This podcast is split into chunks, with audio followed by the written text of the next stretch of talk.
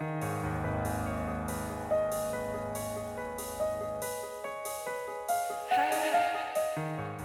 nombre es Mauricio Lechuga y te doy la bienvenida a octubre, el mes de los breviarios cadavéricos, en el que te compartiré una creepypasta o leyenda urbana todos los días. Si algunas de estas historias realmente sucedieron o son retorcidos inventos de alguien, tú lo tendrás que decidir. Recuerda que pueden contener amplias descripciones de violencia y o lenguaje explícito. Escucha bajo tu propio riesgo.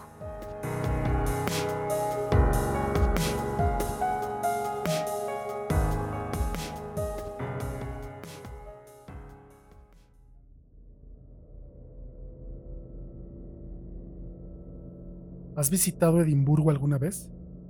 Es una bella ciudad, sin importar en qué temporada del año vayas. El castillo que se sienta en el centro de la ciudad es inspirador, observando el área circundante desde su montaña. Las cimas y valles de la tierra han desembocado en una ciudad que fluye con el paisaje. Las calles que lo rodean pueden ser empinadas y los numerosos callejones en crecimiento rápido pueden ser aún más empinados. Es aquí donde encontramos el mercado de carne humana. Podría ser confundido por cualquier otra calzada oscura de la ciudad. Está sentado entre las tiendas y trampas de turistas, de apariencia relativamente no amenazadora, y puede ser usado como un atajo para llegar a la estación si estás en un apuro. El nombre ha sido justificado a través de algunos que señalan que los mercados de carne humana solían ser término local para los carniceros y a través de quienes sugieren que era un burdel improvisado. Ambas versiones son incorrectas. Hay un mercado en ese pasadizo, pero la carne humana no es el producto, es la moneda. Las horas del mercado son desde el anochecer hasta el amanecer, y el costo de la entrada es un trago de tu propia sangre. Prepara un vaso de vidrio y progresa por el callejón. Cuando te acerques a la mitad del camino, Toma un sorbo y escúpelo contra la pared. La sangre hará burbujas y se esparcirá por la pared, coagulándose en la forma de una costra endurecida. Luego se empezará a descarapelar y a disiparse. Una puerta un tanto anticlimática será revelada por debajo. Caminar hacia adentro es desorientador, dado que la lógica te dirá que estás entrando a un edificio. Más bien, el espacio que estás pisando no tiene paredes, y la oscuridad envuelve los bordes. Es en esa penumbra que un número de casetas está desplegado, manejadas por individuos que tienen el aspecto de comerciantes de todo el mundo, desde mercaderes árabes hasta estafadores de las calles de Nueva York. Sus vestimentas están embarradas de sangre y vísceras. Estas figuras te incitarán a hablar con ellos y comandarán tu mirada gesticulando hacia los diferentes letreros en sus casetas. Al acercarte a una de sus casetas, te empezarán a presionar para que hagas un trato con ellos. Ciertamente, eres bienvenido a hacerlo y los productos disponibles ciertamente merecen tu consideración. Si empezamos por el extremo más barato del espectro, puede que quieras ofrecer un aliento. Una bocanada te brindará el conocimiento del clima del día siguiente. Como tal, es una compra bastante inútil en nuestra época de teléfonos inteligentes y oficinas meteorológicas, pero era invaluable hace siglos. Aceptar esta oferta resultará en que el vendedor se acercará con su mano aplanada, comprimiéndola rápidamente en un puño. El aire, literalmente, será robado desde tus pulmones, causándote unos momentos de respiración entrecortada mientras recuperas tu aliento. ¿Eres apegado a tus dedos? ¿Cuán apegado? Es decir, ¿crees que podrías vivir sin tu meñique? Esta venta te brindará el perdón inmediato de cualquier persona que desees, por cualquier mal que hayas infringido en su contra. Aceptar esto solo hará que el mercader sonría de lado y grite, ¡Ya sale un especial Yubitsume! Se inclinará hacia adelante y tomará tu muñeca sujetándola en la mesa. No te resistas, porque a nadie le gusta una venta difícil. Un resplandor de metal y tendrás un dedo menos. Recuerda que solo puedes pagar dos veces. Ahora, no te engañes. Dolerá. Probablemente habrá mucha sangre. Y si no te encargas de la herida, se puede infectar. A medida que el precio sube, puede ser que quieras tomar precauciones con respecto a lo que intercambias. Los torniquetes y las suturas no estarán de más. Algunos negociantes se verán familiares y pueden remontarse a historias y leyendas que han existido por milenios. Esta es la influencia que el mercado ha tenido en nuestra cultura, filtrándose a lo largo de los siglos. ¿Qué tal uno de tus ojos? De todas formas, la percepción de profundidad está sobrevalorada. Ofrecer uno de ellos te permitirá convencer con nuestros amigos con alas.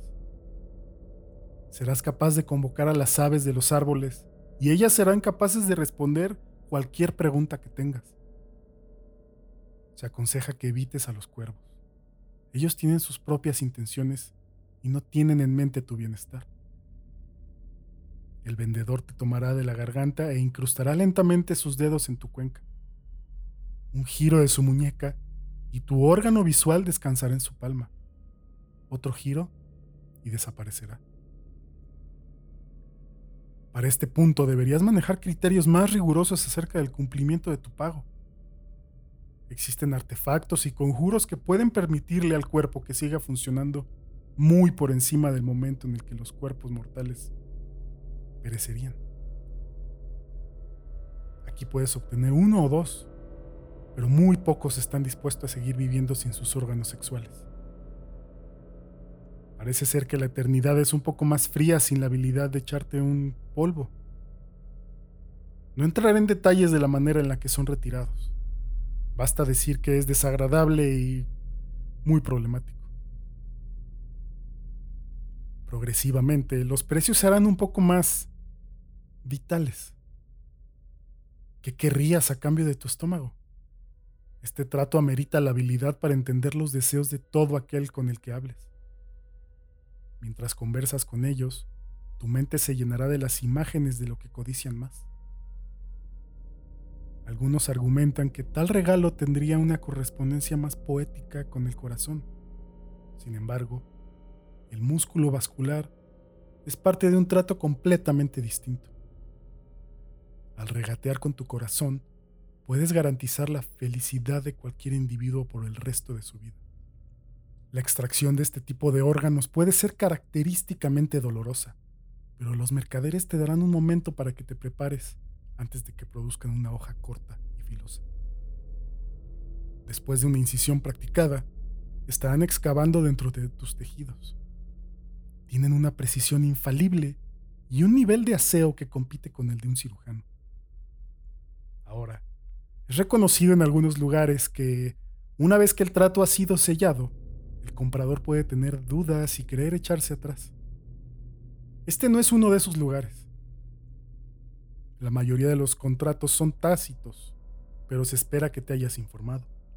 Las cláusulas de rescisión son asesinas. Aunque la mayor parte del cuerpo puede ser colocada en la mesa, hay limitaciones. El problema es que el cerebro es el asiento de la conciencia y no puede ser ofrecido totalmente. Digo totalmente porque hubo un individuo que ofreció la lobotomía de la parte de su cerebro que domina la memoria, aunque no pudo recordar a cambio de qué. Antes de culminar, te presento una advertencia. He detallado la lista de costos de algunas partes de tu propio cuerpo. Hagas lo que hagas, no trates de comprar nada en el mercado con órganos de otro. Cada figura en el mercado se detendrá y te observará, y a quien trataste de engañar gritará, no intercambies lo que no te pertenece. La parte que trataste de vender será removida de tu cuerpo como castigo. Un ojo por ojo bastante literal. El mercado ha estado intercambiando en sangre y hueso desde que la civilización ha existido, aunque la entrada se ha movido de ciudad a ciudad. Muchos han visitado y estrechado manos con los carniceros, pero no todos han recibido esas manos de vuelta. Una persona inteligente se preguntaría si estos individuos son capaces de honrar los tratos que negocian.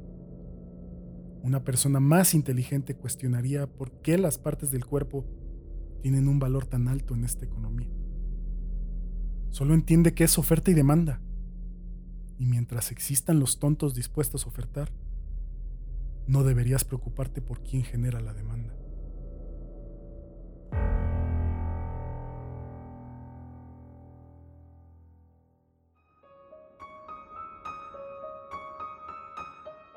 Para que no te quedes sin escuchar ninguno de los breviarios cadavéricos que se publicarán en todo octubre, suscríbete en tu aplicación favorita, Apple Podcast, Spotify, la que sea.